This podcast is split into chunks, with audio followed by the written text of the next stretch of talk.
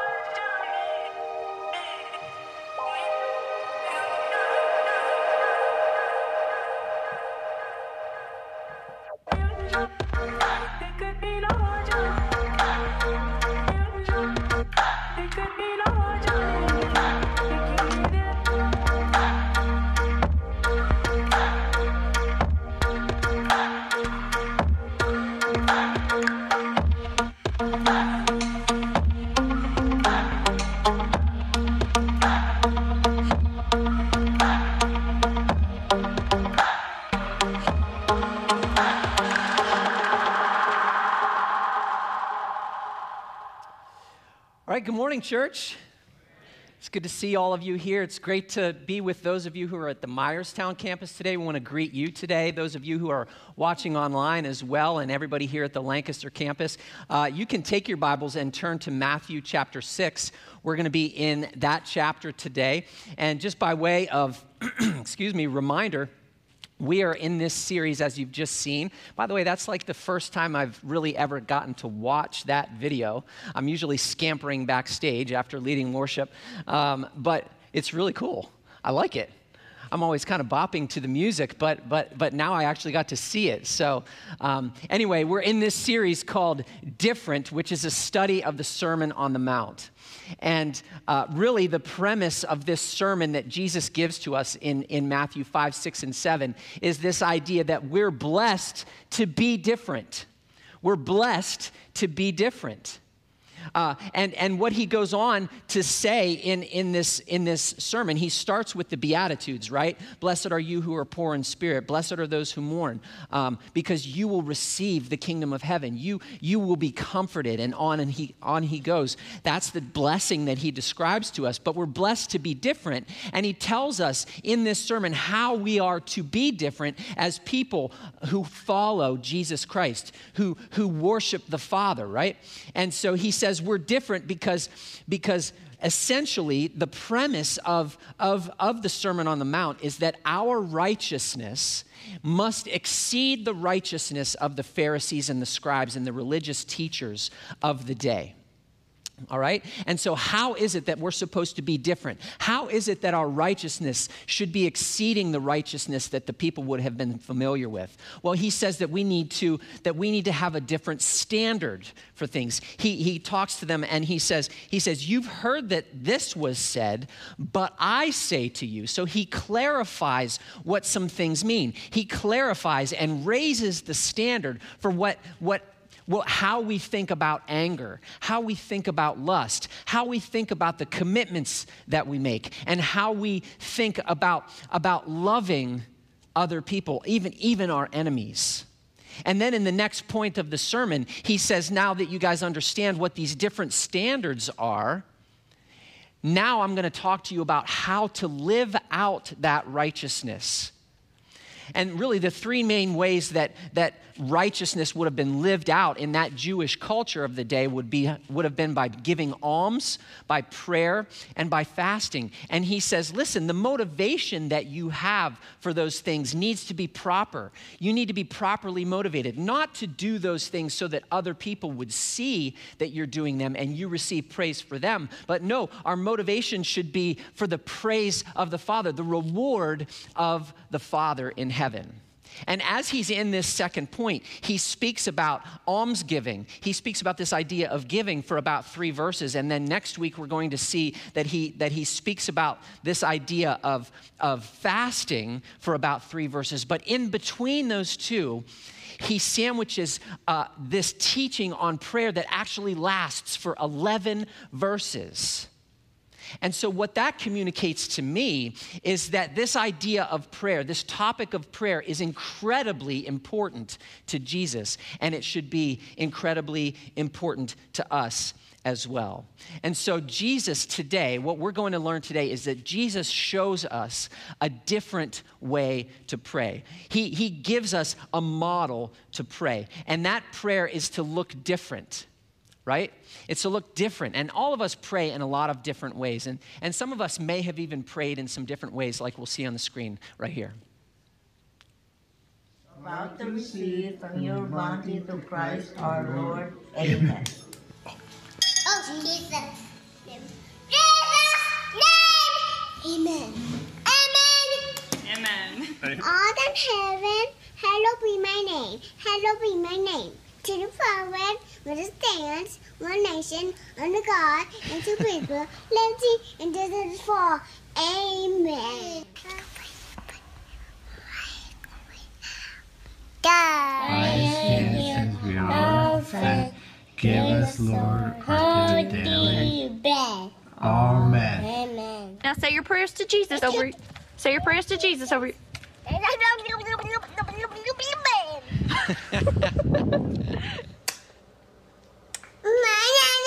All right, you ready to eat? Here we got pray. Say, dear Lord, we thank you for this food and for this day. Oh, we're still praying. Amen. Amen. and all the angels.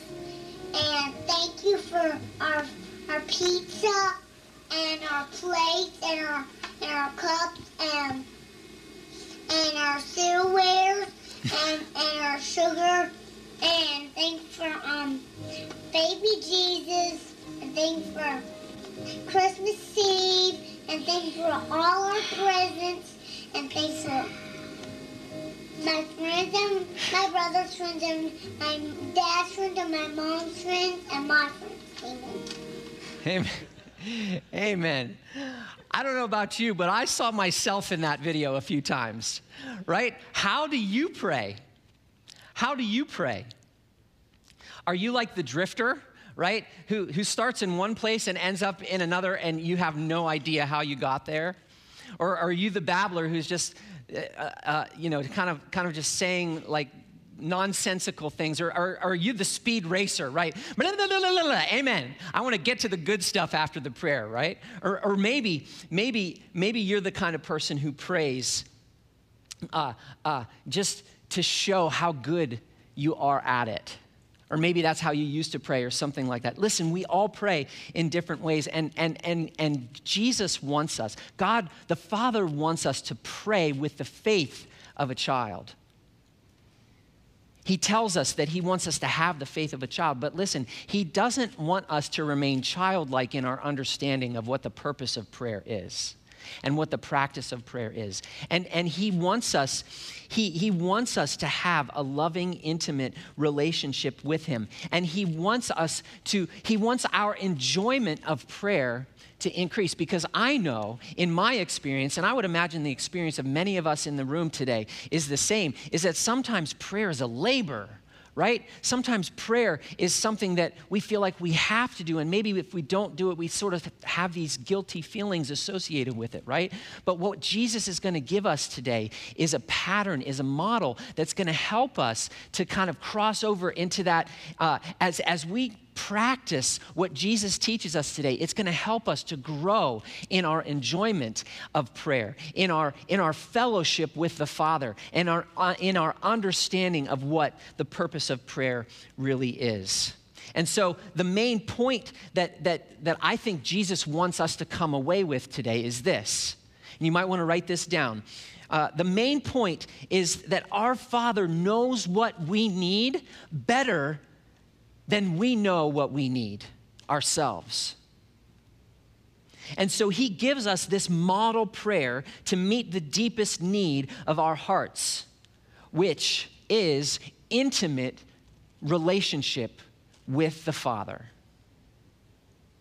Intimate relationship with the Father. I'll say that again. Our Father knows what we need better than we do, so He gives us a model prayer to meet the deepest need of our hearts, which is intimate relationship with Him. So if you're here today and, and your prayer life is rocking, like, like it's, it's sweet, or if you're here today and, and you, and, and you kind of struggle with this idea of prayer, and it's, it, it really is a labor, and, and, and, and there are guilt associations, uh, feelings associated with prayer. Or maybe you're here today and you don't have any prayer life at all. Listen, I think Jesus has something to say to every single person who is here today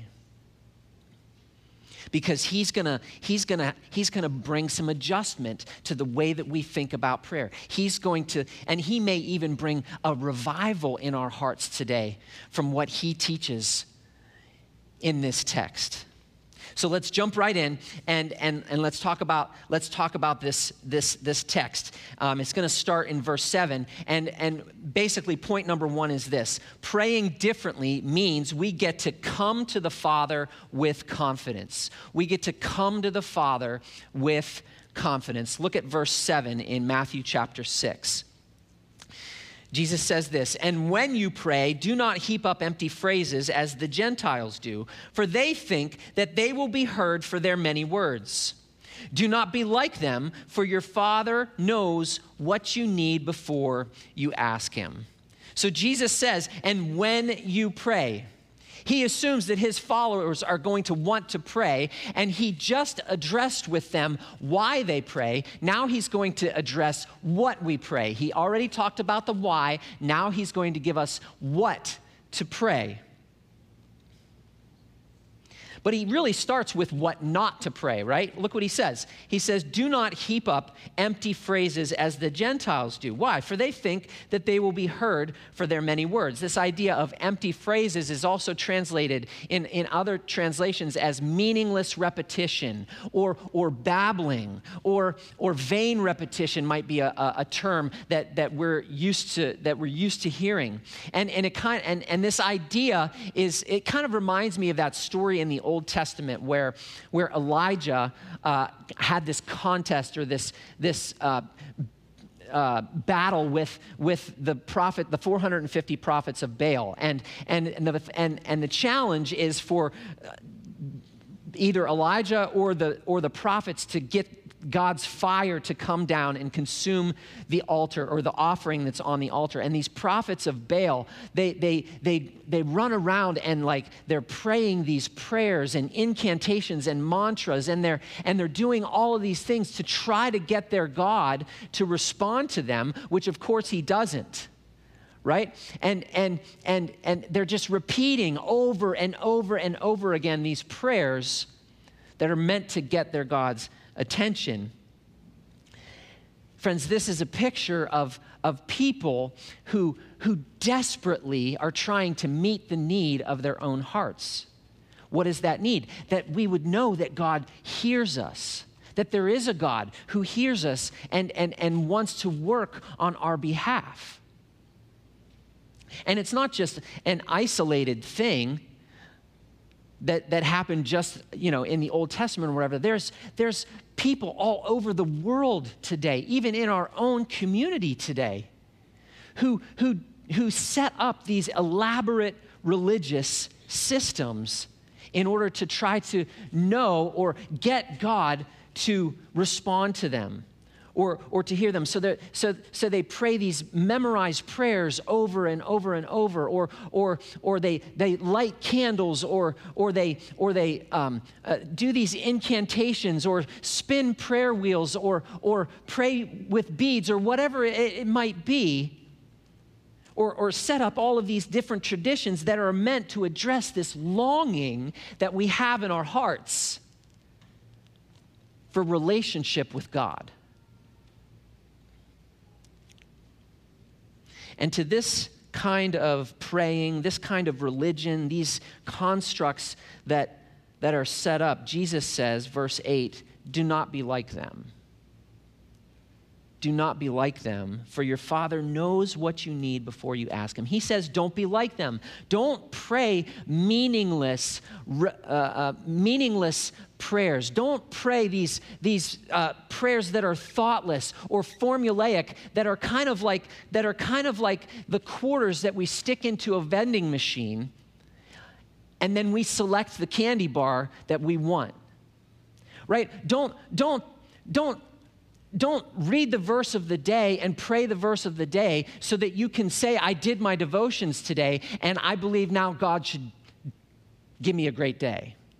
Don't, don't, don't uh, pray, don't, don't come to church thinking that if I come to church often enough, that I can, that I can then check off the religion box off of my to do list, believing that maybe if I do enough like that, God, God will bless me. That's what God is saying He does not want us to do, especially when we're praying. Instead, this is what this is what he says. He says we can come to the Father with confidence with the confidence that God does hear us, that God already knows what we need before we even ask Him. Because, because listen, we serve a God who numbers the hairs on our head. The scriptures tell us that He keeps our tears in a bottle. The scripture tells us that he knows when we when we lie down and when we rise up. He knows our thoughts from afar off. And and friends, he knows the sparrows of the field, and we are of much more value than those than, than every sparrow. And, and he desires relationship with us. The Father wants relationship over ritual. Relationship over ritual. That's what he desires. And so that's why we can come to him and have a real relationship with him where we really express the, the deep needs of our hearts, the desires of our hearts, the things that are going on in our lives. We can come to him, we can ask him about those things, we can tell him about those things. And if I were you sitting there, I would be asking myself this question. Well, you, you say that I can, I can tell God all of these things, right? But he just told me, he just said, that God already knows. Why do I got to tell God about these things if He already knows? Why do I got to ask Him for stuff if He already knows what I need anyway? Am, am I not going to just annoy Him? And to that, I would say, and I think Jesus says, we, we need to understand prayer a little bit better because prayer to God is about much more than just getting what we want. It's about so much more than that, friends. Listen, if you're in a relationship with someone and all you ever do is, is you kind of talk to them and you, and, and you talk to them about the things that you want and that you need out of the relationship. And that's, that's, the, that's the extent of the conversation that you have. And then you express disappointment to them every time that your needs aren't met. How long do you think that relationship's going to last? How, how fulfilling do you think you're going to be in a relationship like that? How annoyed will that other person be if that's, if that's the extent of the relationship. No, we, we all know that relationships need to be different than that, that they're mutually beneficial, right? And so I think that this idea of, of, prayer being about more than, than just asking God for stuff and getting Him to give it back, to give us what we want, is captured in this quote by uh, a guy named Daniel Henderson. He says this Worship based prayer seeks the face of God before the hand of God. God's face is the essence of who He is, God's hand is the blessing of what He does. God's face represents His person and His presence. God's hand expresses His provision for needs in our lives. And I have learned, Henderson says, that if all we ever do is seek God's hand, we may miss His face. But if we seek his face, he will be glad to open his hand and satisfy the deepest desires of our hearts. And so the question for us in, in, in, in that is what are we seeking in prayer? It's a challenging question, I know. But I think Jesus is calling us to seek the Father's face.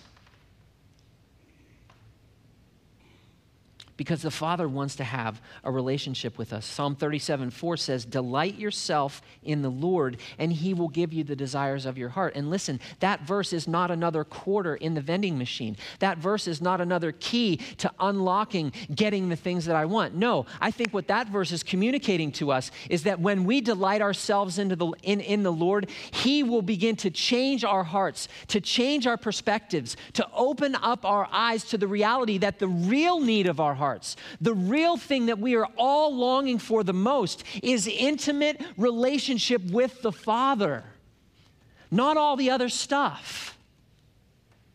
And that when we get our eyes on that, everything else, the, the things that we thought were a big deal, become not such a big deal anymore.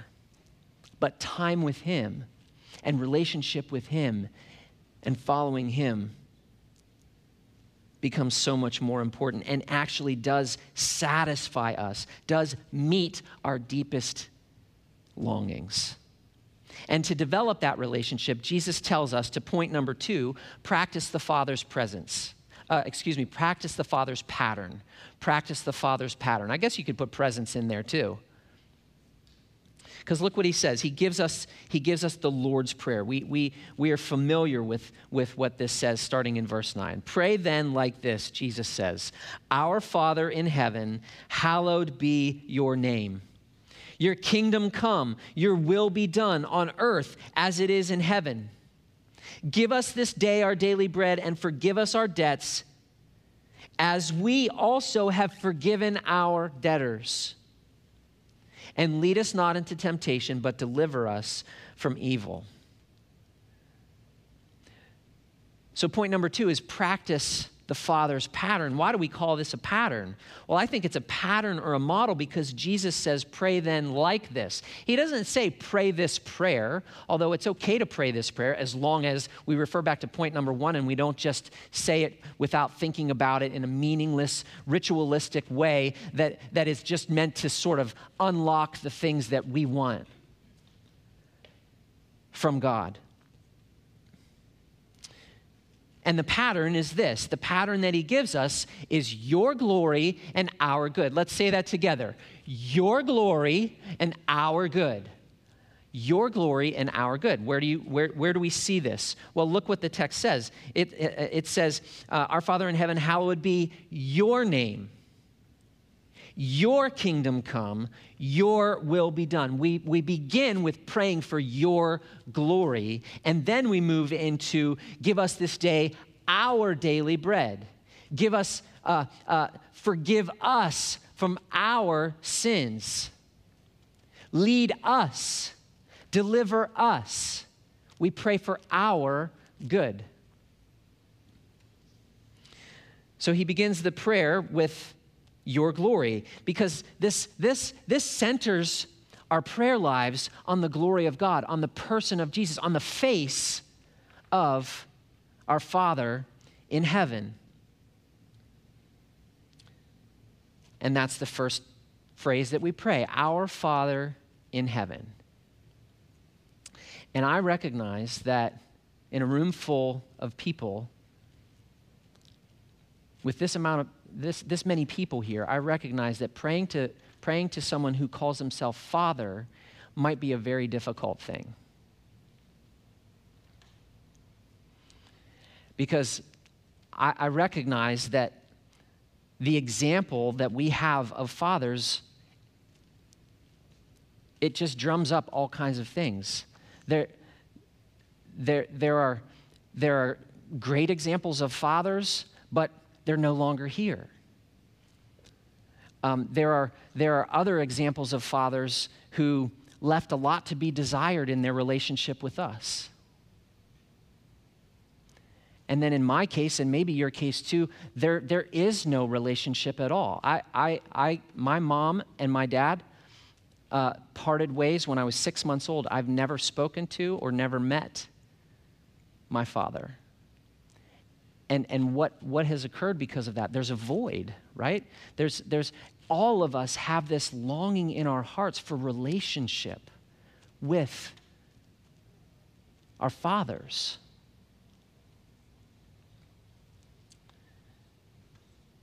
And so, and, and so I, I recognize today that praying to a, a father conjures up all of these different emotions. And, and, and maybe even stirs up some things that aren't pretty. But, but what we can do is we can recognize what Jesus teaches us is that we have a Father in heaven who can fill that void, who can meet those needs, because he's a good Father. Because he is because he is a patient father. Because he is a present father. Because he is a, a kind father, a father who cares about us deeper than we could ever imagine. And it's to that kind of Father that we pray. And we say, Hallowed be your name. Hallowed be your name. Hallow means basically to acknowledge or recognize or set apart God's name as holy. It means to say, God's God, your name is better than every other name. Your, your name is set apart from everything else in, in the best way. It, there's nothing like, there's no one like you, Lord. And when we, when we, when we hallow the name of God, when, it, when, when Scripture refers to the name of God, he's saying this is the totality. It means the totality of who God is, it's the essence of who God is. So when we hallow the name of God, we, we say that everything that you are, Lord, is holy. And so, if you look in your notes today, we've provided this little chart that, that kind of lists out um, a, a, a, number of different things as we pray through the Lord's Prayer, all kinds of different scripture references and things like that. And that is for you to take and use however you, however you would like. But in the column that, that talks about hallowing the name of God, uh, we, we listed there the, what the names of God in Scripture are. And so you can pray through the names of God in Scripture, or you can pray through the attributes of God. And basically, what we're doing when we do those things is we're saying, God, I love you because you are holy. I worship you because you are good and faithful and righteousness, and you are a healer. I praise you, God, because there's no one like you. There's none beside you. You are, you are uh, high and exalted, and yet you are, you are so close to the brokenhearted. And so we give God praise when we hallow his name. And we tell him how much he means to us. That's what it means to hallow the name of God. And then we move into praying, Your kingdom come. Your kingdom come. And I think there's three different ways that we can pray, Your kingdom come. Number one, we pray for His rule in our hearts. The kingdom of God is anywhere that the king rules. Is anywhere that the king rules. And so we want to pray that God would rule in our hearts. And Romans 14, 17 says, For the kingdom of God is righteousness and peace and joy in the Holy Spirit. So we pray that God would fill our hearts with righteousness and joy and peace. And, and, and that is where the king is ruling in hearts like that. The second way that we can, I believe we can pray for the kingdom of God is, is that his reign through the church would be extended.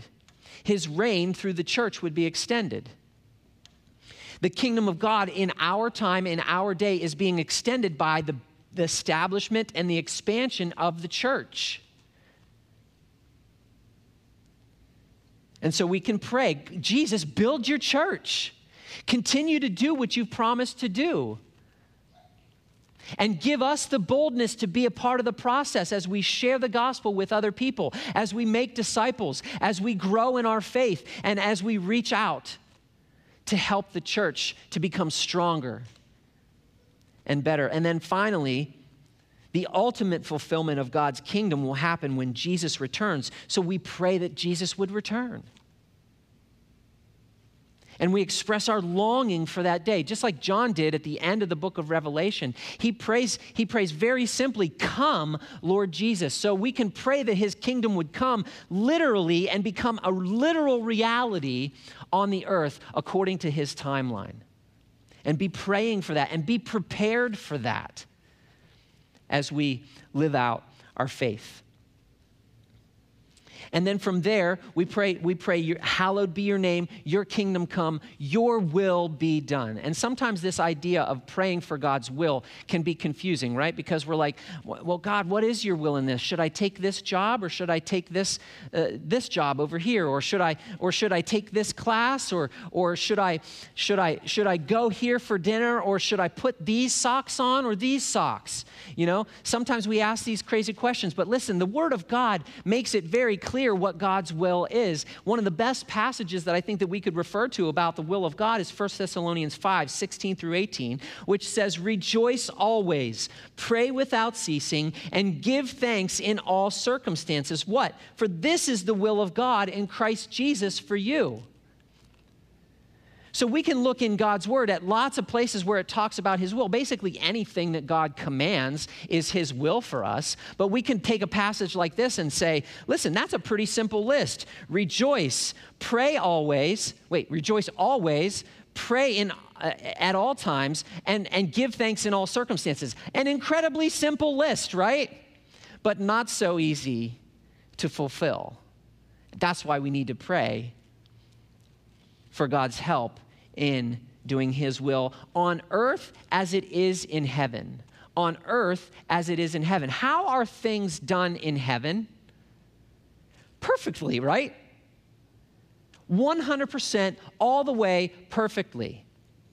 And so, so I think that this, I think that this on earth as it is in heaven actually applies to all three of those. When we want, we want God's name to be hallowed on earth as it is in heaven. That's what we were doing this morning as we were worshiping God. Um, we want God's kingdom to come on earth as it is in heaven. We want God's will to be done on earth as it is in heaven. Warren Wiersbe said this. He said, The purpose of prayer is not to get man's will done in heaven, but to get heaven's will done on earth.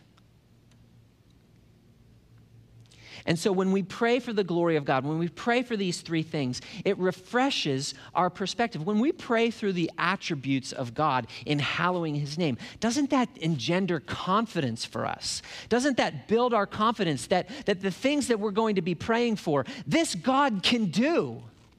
This God gives us promises that he will do things in our lives that He does care for us and that He is strong enough, that He is able and it refreshes our perspective on the things that are going on in our lives. It gives us confidence. And, it, and, and praying for God's glory reminds us of our mission and the calling that He has on our lives. And it really just sets our hearts in the right place to do the second thing, which is to pray for our good to pray for our good. And we begin doing that by saying, Give us this day our daily bread. Lord, provide for the physical and practical needs that I have as a believer. Now, in Jesus' day, people worked and received their wages at the end of each workday. So you worked for a day and you got paid at the end of the day when the job was done. And that's how they provided for themselves. And, and, and so praying for daily needs was critical because, listen, if a person got sick and they couldn't work for a couple days, then they didn't eat for a couple of days. And so Jesus tells them to pray for daily physical needs. And listen, our reality for most of us is, is not, this, not, not, not the same as that reality, but, but that doesn't change the fact that we are still completely dependent on the Lord for all the things that we need. We're dependent on Him for the finances that we need, for the jobs that we need, for the homes that we live in, for the clothing that's on our back, for the food that is on our table. And, and, and we need to be constantly praying that God would provide those needs for us today. But I think it's more than just providing those kinds of needs. I think it's also the practical needs, like praying for wisdom. James tells us to pray for wisdom. Um, we can pray for strength. We can pray for perseverance through difficult times, maybe through illnesses or, or, or whatever, uh, whatever trial you're going through. We can pray for courage and boldness in certain situations where, where we, we, fear, we feel fear coming on. These are the things that we need to be praying for. And, and praying in praying for all of these different daily bread kind of needs, we're, we're, we're basically saying, God, I can't do this myself. I'm dependent on you and your resources in heaven to come and meet the needs in my life. So we pray for daily bread. We pray for the physical and practical needs, but we also have uh, we also have to pray for spiritual and relational, relational needs. And this is, this is where it begins to, we begin to understand how well God knows us as people. Because honestly, for me, I would, I would just stop at like, hey, hey, Lord, give me daily bread. Like, provide the physical and practical needs that I, that I have. Because I sometimes kind of want to ignore or shove under the carpet the other things that Jesus is going to talk about. But he says you have spiritual and relational needs as well. And he says, when he says, uh, and forgive us our debts as we also have forgiven our debtors. Friends, there's a very present reality in all of our lives of sin. Every one of us deals with this. And, and sin affects our relationship with God massively. It, it affects our relationship with other people massively. But, but what I want to clarify here is, is that what Jesus is saying when he says, forgive us our debts, is not that, that, we, that we would pray to the Father. Every time we say the Lord's Prayer or use this prayer as a model, that we're not coming to the Father and say, God, you, would you please forgive me of my sins because I, I, I'm not saved anymore, so I need to, I need to be forgiven again.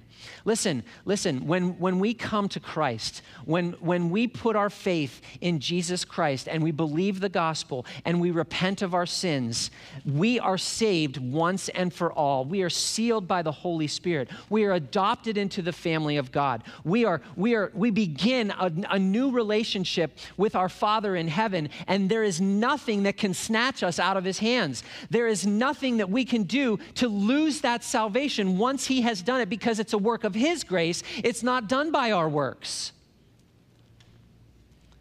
And so when we pray, Father, forgive us of our debts, we're not saying, God, I need to be saved again. God, what we're praying is, God, we're, God, I've done some things that have affected the relationship that I have with you, that have affected the intimacy that, I, that we have with one another. It has broken fellowship with you, and, and I know that I need to get, I want to get that restored. And whenever we come and pray to the Father in that way, and we ask Him to forgive us of our sins, and we confess our sins, 1 John 1 9 says, He's faithful and just to forgive us of our sins and to cleanse us from all unrighteousness. He's faithful to answer that prayer.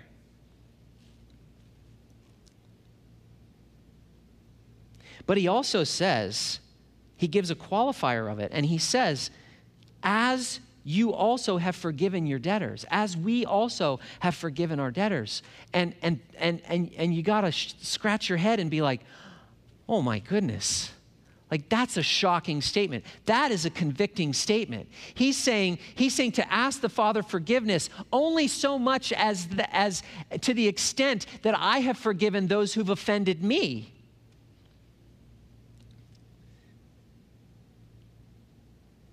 He's reminding us that our fellowship with Him is affected by our fellowship with others. Our spiritual lives are impacted by our relationships. Our relationship with the Father is affected and impacted by our relationships with other people. And, and, as, and I think when Jesus says this statement to the people there who are gathered, they probably are like, What? Say, What? And, and, and, and Jesus realizes that. He keeps going, but then he comes back around and he clarifies exactly what he means. And so we're going to get back into this a little bit in a moment.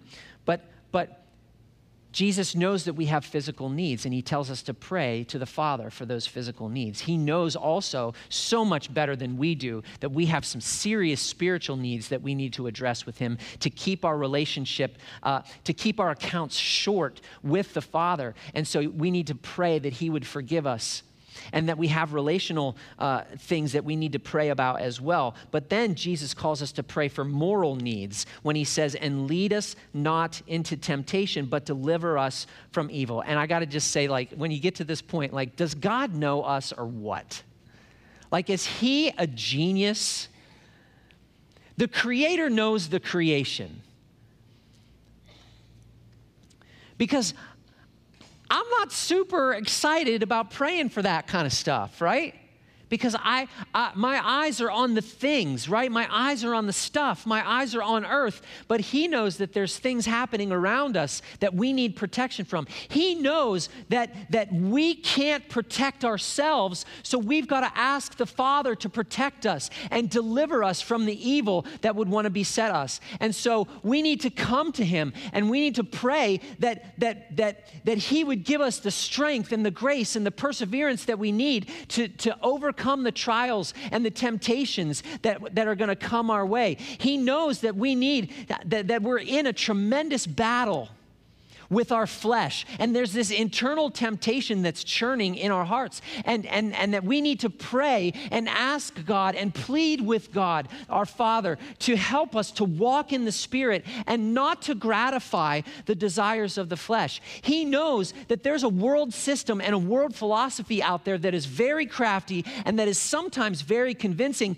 and that really seek, seeks to sneak in and infiltrate our thinking. And we need to pray that God God would enable us to take every thought captive to the obedience of Christ and destroy every argument and stronghold that is made against the knowledge of God.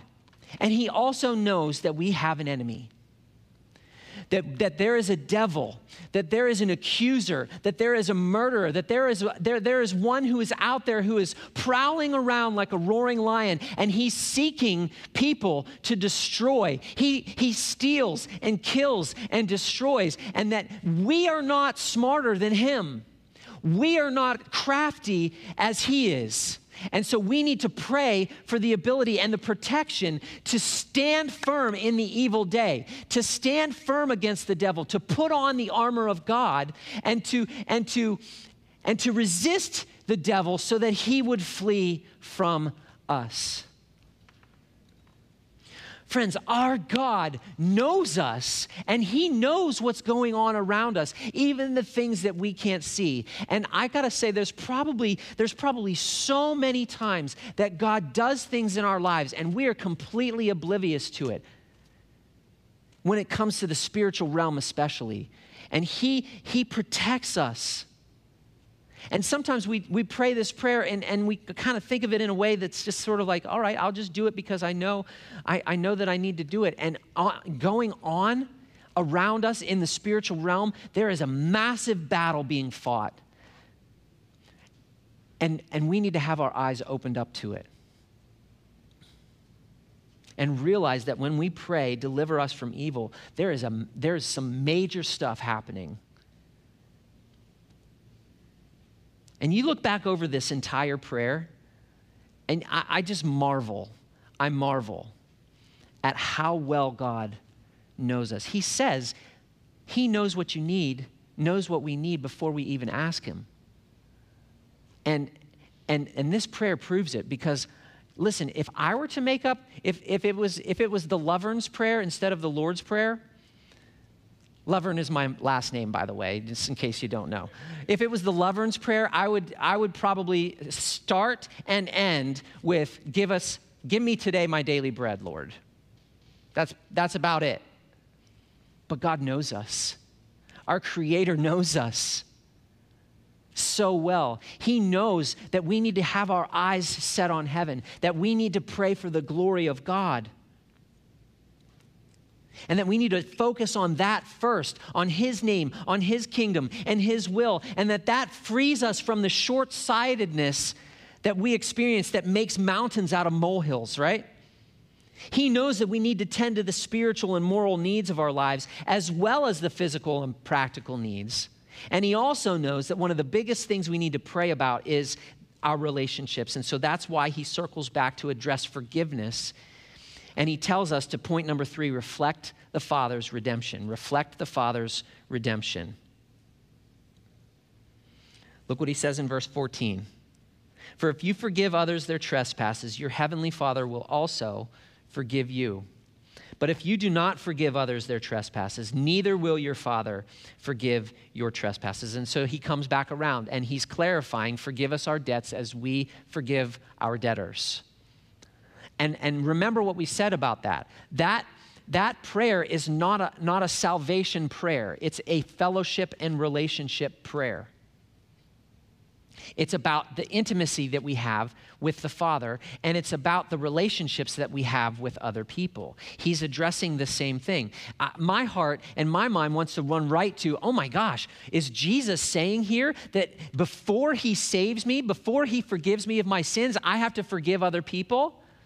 That's where my heart would want to go, or my, my mind would want to go. But then I need to look at the rest of the scriptures. I need to look at the rest of the scriptures that are very incredibly clear that salvation is not by works. But, but that we are saved by grace alone, through faith alone, in Jesus Christ alone. And that, and, and that forgiveness is a work that flows out of our own forgiveness, our own salvation onto others. So, if we want to maintain intimacy with the Father, we have to maintain our relationships with one another. Jesus is saying that he wants our relationships with others to reflect the redemptive, gospel centered relationship that we have with him. So, what does that mean? Well, Jesus died on the cross. Jesus died on the cross for us. And in dying on the cross, he canceled all the debt that we owed because of our sins against a holy God. And he then offers us the opportunity to receive that forgiveness, to receive that debt cancellation and begin a relationship with Him through repentance and faith. So when we repent of our sins, when we turn from sin and turn toward God and, and believe the, the gospel, we're saved. That's the story of redemption. And Jesus tells us to reflect that story of redemption in our relationships with other people. So we have to except this time, except this time, we, we, we are the ones who initiate the forgiveness. We are the ones who are responsible to forgive. So we'd have to define forgiveness. So when a person harms us, or offends us, or sins against us in some way, or takes something from us, they become in our debt. They owe us something. Or at least that's, the, that's what happens in our hearts and our minds. And, and um, there are a lot of negative associations and feelings that, that come along with that. We, we, we want them to pay us back. They owe us. And, and I'm going to I'm to make sure that they know it. Or I'm going to get them back. You know, that's our, that's our fleshly impulse. But what forgiveness is, is when that happens, we cancel the debt. We say, You don't owe me. I'm not going to hold this against you. I'm not going to require repayment of this. Most of the time, they can't repay anyway. And, and I'm not going to wish harm on you. I'm not going to take vengeance on you. I'm not going to, to wish retribution on you or say that you, you, you deserve whatever it is you get as a result of this. But just to be clear, we need to talk about what forgiveness is not. That forgiveness is our responsibility to cancel the debt, to say, you don't owe us any, you don't owe me anymore. But forgiveness is not reconciliation necessarily. It is not necessarily res- restoration of the relationship, and here's why. Because the story of redemption is that God offers us this forgiveness that He purchased for us because He canceled the debt. He offers it to us, but we have to respond in repentance and faith. And the same is true in our relationships with one another. We offer forgiveness to a person. We make that decision in our own hearts, and it, it, doesn't have to be. It doesn't even have to be something that's expressed necessarily. It can be. It doesn't have to be. But we we decide in our own hearts. I'm not going to hold this against that person, and that opens up the door for them to then then come in repentance and and reconcile the relationship. The relationship does not get reconciled if that person is not repentant, if that person does not admit that they've sinned against you, if that person does not, it, does not say, I'm sorry or please forgive me. If that doesn't happen, the relationship changes and reconciliation is still hindered. But our forgiveness opens the door for that relationship to be restored. And, and, and I, I can just picture in, in, in your hearts, in your minds, because it, because it happens in my mind, like, like this person hurt me really badly. And, and God is calling me to open the door for continued relationship with them. I, I'm not sure I can do that. I'm not sure I can do that. And if you're sitting here today and you're struggling with unforgiveness or bitterness or resentment in your heart towards somebody, there's, there's three things that I'd like to say as we close this morning. Number one, God knows you.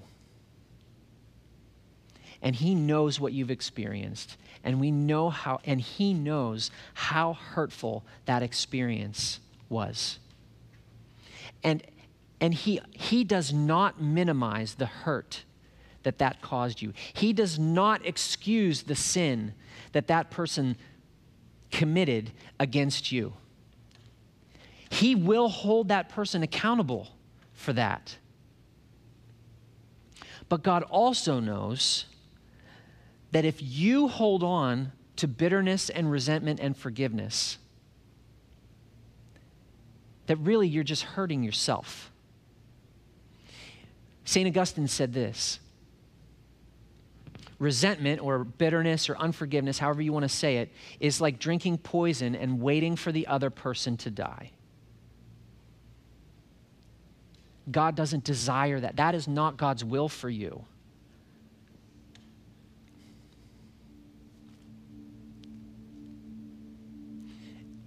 The second thing that I would like to propose to those who are believers here is I, I would like to humbly request or submit to you that perhaps if you're sitting here struggling and, and you have this person's face in your mind and you're saying, I can't do it, I can't, that what they did to me was too much for me to forgive I would humbly submit to you that perhaps you need to consider that you have an incomplete understanding of the gospel.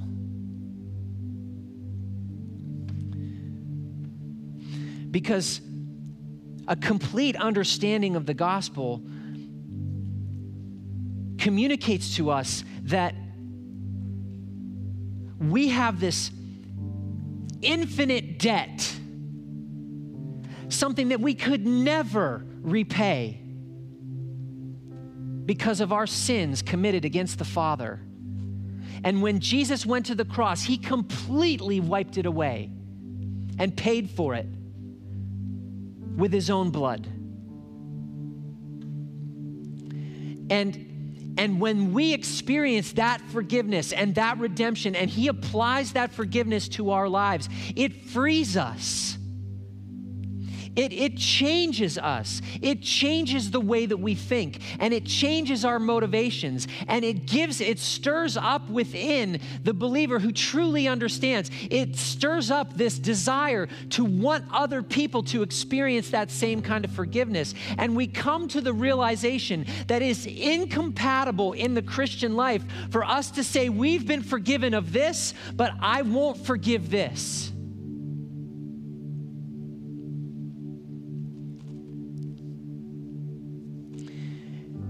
And the final thing that I would say is you, you might be sitting here and saying,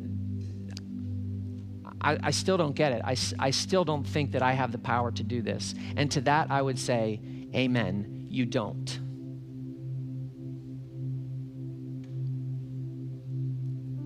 None of us, in and of ourselves, have the, have the power to express that kind of forgiveness. But the person who knows Jesus as their Lord and Savior does. And so today, if you're, if you're struggling with this idea of forgiveness, perhaps you haven't experienced forgi- God's forgiveness in your own life. And, and if that's you today, oh, I would plead with you. I would plead with you come to Christ, come to Him. Confess your sins to Him. Admit that you've broken His holy standard in your life. And, and repent, turn away from those things and turn toward the living God. And believe the gospel that Jesus came and died on the cross for your sins and then defeated death and rose from the grave on the third day so that you could experience forgiveness when you repent and believe in that.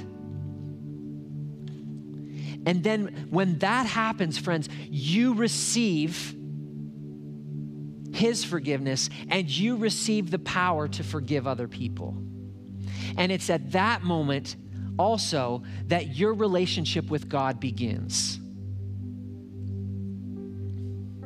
And then, and, and then that enables you to come to the Father with confidence knowing that he knows you and and and he can he knows that the greatest desire of your heart is intimate relationship with Him.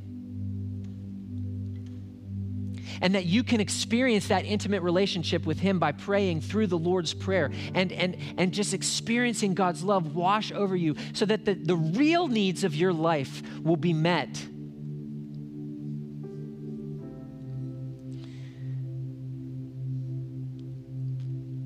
And, and, and you have a relationship then with, with, with a God that fulfills you in a way that you've never experienced before.